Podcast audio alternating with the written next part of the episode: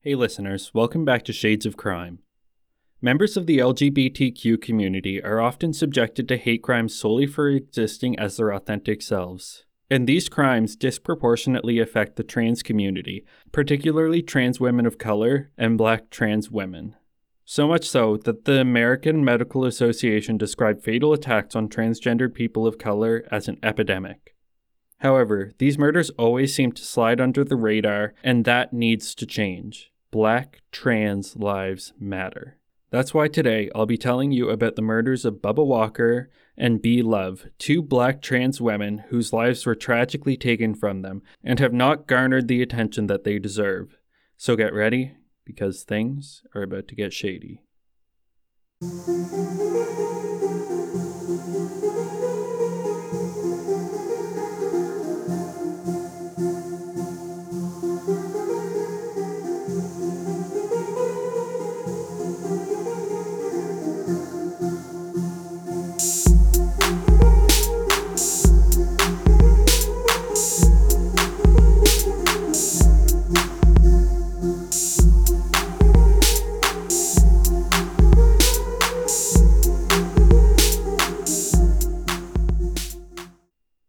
Bubba Walker was a 55 year old woman living in Charlotte, North Carolina, where she had lived for about 30 years.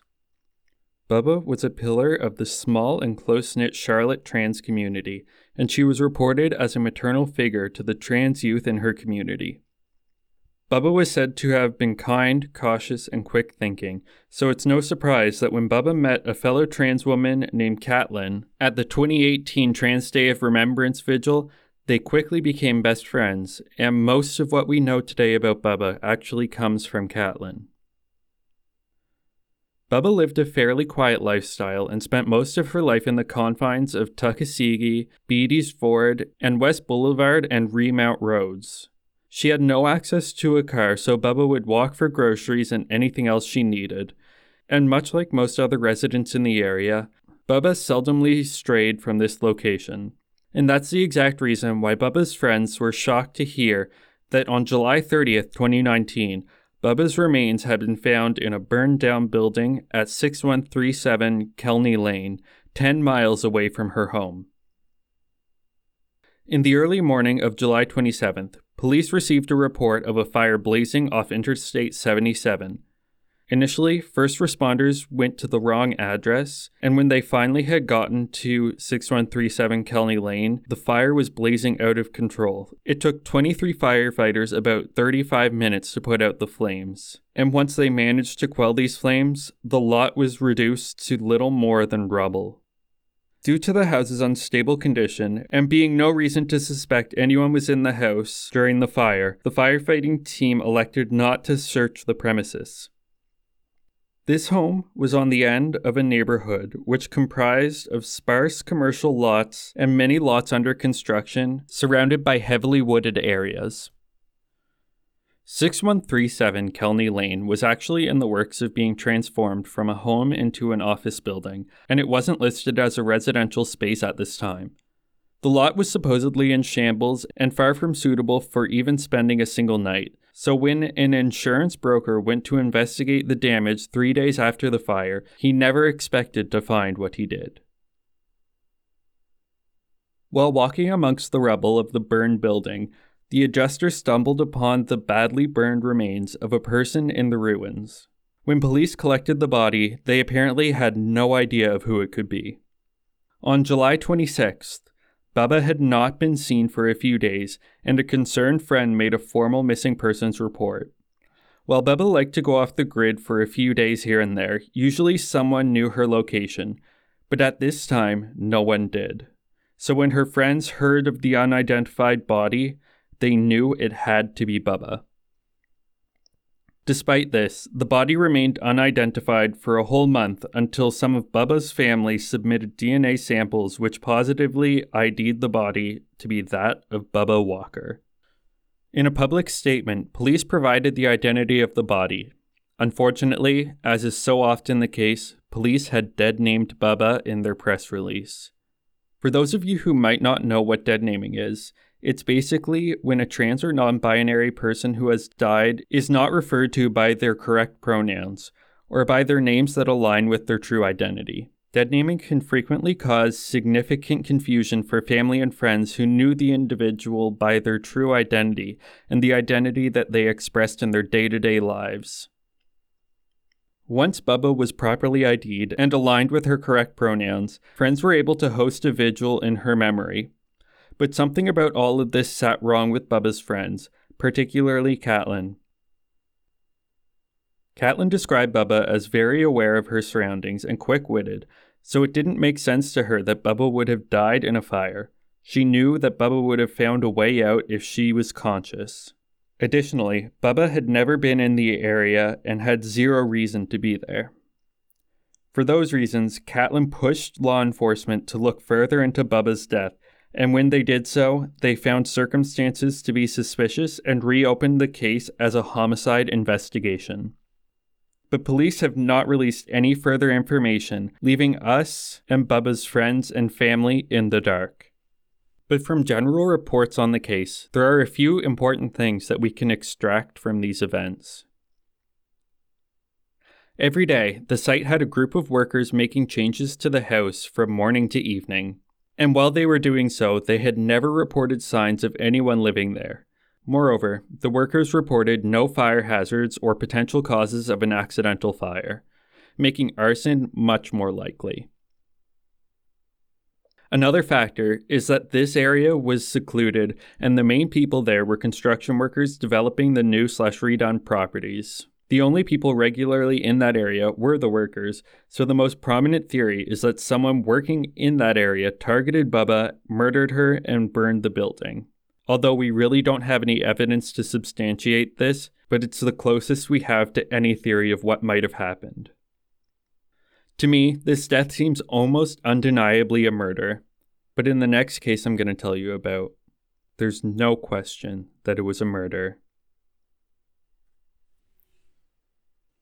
Back in 2018, 22 year old B. Love had begun her transition, and with each day of change, B felt stronger and was learning to love herself. She started to feel like a confident woman and she was really coming into her own with her identity. During her transition, B was only one of two openly trans women in the small rural town of Pahokee in Florida. However, this didn't stop B from being her authentic self and daring to stand out. B was said to be a loving and compassionate woman who supposedly made friends with ease, and this was evident when hearing friends talk about her. But as with so many people daring to stand out, B encountered people uncomfortable seeing a strong black trans woman flourish. In 2019, B was targeted by a scare tactic frequently used against the queer community to demonize us and validate unfounded fears. B Love was accused on Facebook of sexually assaulting a 12 year old boy by a man named Jamson Richmond, and Richmond had gone so far to post that B Love needed to be killed. Now, don't get me wrong, I believe victims. But looking historically, accusations of sexual assault have very frequently been used to target members of the LGBTQ community based on little to no evidence. Take, for example, the San Antonio Four. These were four lesbian women who were accused of sexually assaulting two girls in 1994 and they were put in jail for it. But when this case was looked into, the trials were full of falsified documents, and the stories from the girls had actually been fed to them by their parents, and it seemed to be based solely on their hatred of homosexuality. And these girls actually recanted their statements, and it was completely unfounded. And this is just one of many examples of how members of the LGBTQ are painted as sexual deviants, and B Love is no exception. These accusations against B were unfounded, and there was zero evidence to support them. And B and her friends knew this. Nevertheless, in a small, closed minded community, the hatred of B grew, and she could feel it. During the day of September 4th, 2019, B texted her best friend Kennard Wade saying that she had to leave town and that if she didn't, she would be in big trouble. Kennard knew B wanted to move to Orlando to live in a larger city with a larger trans community. However, these texts were different, and Kennard could feel B's urgency. And when she told him she was leaving and living out of her car until she found a new job, he said he would join her. Unfortunately, B couldn't wait for him to be ready, and she left that night. Early in the morning of September 5th, police were called to 13th and Virginia Street in Harlem, Florida, to investigate a burning car in the area. When police arrived on the scene, they saw a car burned beyond recognition, but it wasn't until they looked into the car that they understood the gravity of the situation. In the car was a body burned beyond recognition sitting in the driver's seat. The body was collected and brought to the coroner, with no idea who the victim was. When news got out, Kennard knew this was B, and he even recognized the car as being hers. Kennard reported this to the police, but it wasn't until September 6th that the Hendry County Police Department released the victim's identity, which was in fact B. But just like in Bubba's case, B had been dead named. Kennard told police that he knew this was a hate crime, but police, for some reason, weren't quite convinced. But the crime scene gave no doubt that this was in fact a homicide. Some sources state that B had been bound and shot prior to the car being burned, but it appears this may not be the case. And the coroner report apparently states that the cause of death is unknown and that the body was burned far beyond the point that any cause of death could be determined. Despite not knowing a cause of death, there was one thing that gave police an idea of who had killed B. Love. When they looked on B's Facebook, police found their primary suspect, 29 year old Jamson Richmond. Richmond was already on police radars for the murder of Jamal Hubert back in June of 2019, and they had been searching him out along with his accomplice, Terrence Demetrius Thomas. In July, the two were arrested, but Richmond was released due to lack of evidence. However, Thomas was arrested and he was put at an $100,000 bail, which on August 1st was paid, and Thomas was released on his $100,000 bond.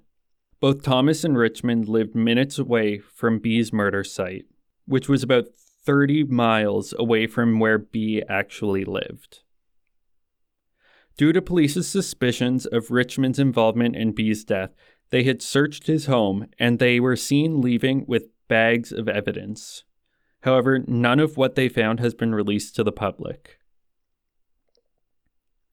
On September 30th, police found Richmond and arrested him. Richmond was taken to trial and convicted on charges of evidence tampering and second degree murder. But these were not convictions for B. Love's case. These were all for Jamal Hubert's case, and B's case remains unresolved to this day. After B was identified, friends and family held a vigil in her name where they shared stories of the vibrant and loving woman they knew, but they were left with no feeling of closure or justice for B. Love. Trans and gender nonconforming people frequently lose family and those who they were once close to when they come out and live authentically, and this so frequently reduces advocates for these individuals. That's why we need to use our voices to stop this societal failure to protect marginalized communities. These two women deserve justice, and we can't allow these murders of black trans women to continue.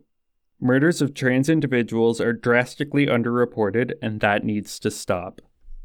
In 2019, an estimated 331 transgender or gender nonconforming people were murdered globally.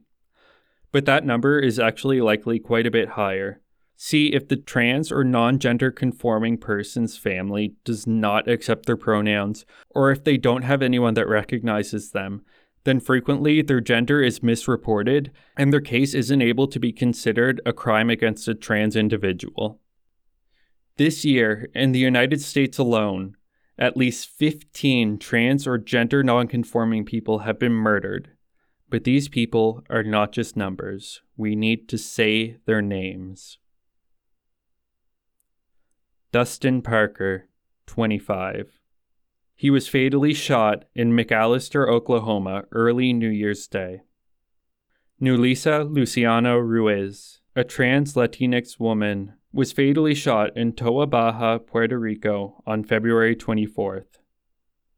Yampi Mendez Arocho, a 19 year old trans Latinx woman, was killed in Moca, Puerto Rico on March 5th. Monika Diamond, a 34 year old black trans woman, was killed in Charlotte, North Carolina on March 18th. Lexi, 33. She was stabbed to death in Harlem, New York on March 28th. Johanna Metzger. She was killed in Baltimore, Maryland on April 11th. Serena Angelique Velazquez Ramos, a 32 year old Latinx trans woman, and Layla Pelaez Sanchez, a 21 year old Latinx trans woman. These two women were murdered while together in Puerto Rico on April 21st. Penelope Diaz Ramirez was a trans Latinx woman and she was murdered in Puerto Rico on April 13th. Nina Pop, a black trans woman, she was murdered in Sikeston, Missouri on May 3rd. Helle Jae O'Regan, 20. She was killed in San Antonio, Texas on May 6th. Tony McDade, a black trans man, he was murdered by police in Tallahassee, Florida on May 27th. Dominique Rem'mie Fells, a black trans woman. She was killed in Philadelphia, Pennsylvania on June 9th. Riah Milton, a 33 year old black trans woman. She was killed in Liberty Township, Ohio on June 9th. Jayne Thompson, 33. She was killed by a Colorado state trooper in Mesa County, Colorado on May 9th. Of these 15 murders, nine were on trans women of color, four of which were black trans women, and five were Latinx. In Serena Angelique Velazquez Ramos and Layla Pelaez Sanchez's murders, two men were charged.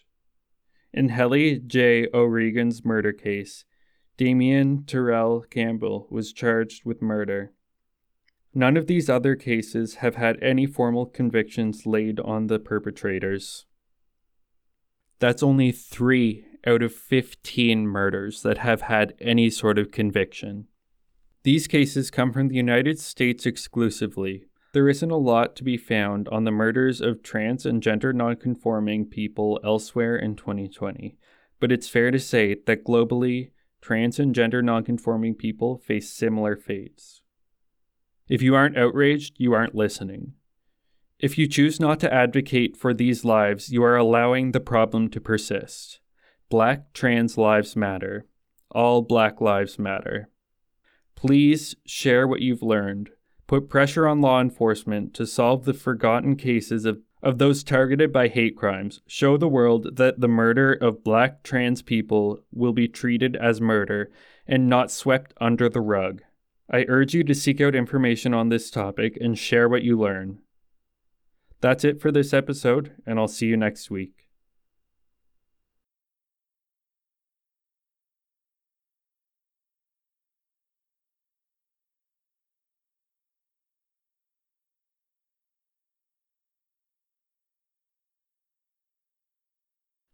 Thank you for listening to Shades of Crime. Our theme music is by Shali Musso. You can find Shades of Crime on basically any platform where you get your podcasts. If you have any questions, comments, or concerns about this episode, email us at shadesofcrime at gmail.com. You can also find us on Instagram at Shades of Crime Podcast. The sources for this episode can be found on our website, www.shadesofcrime.ca. Thank you for listening, and I'll see you next week.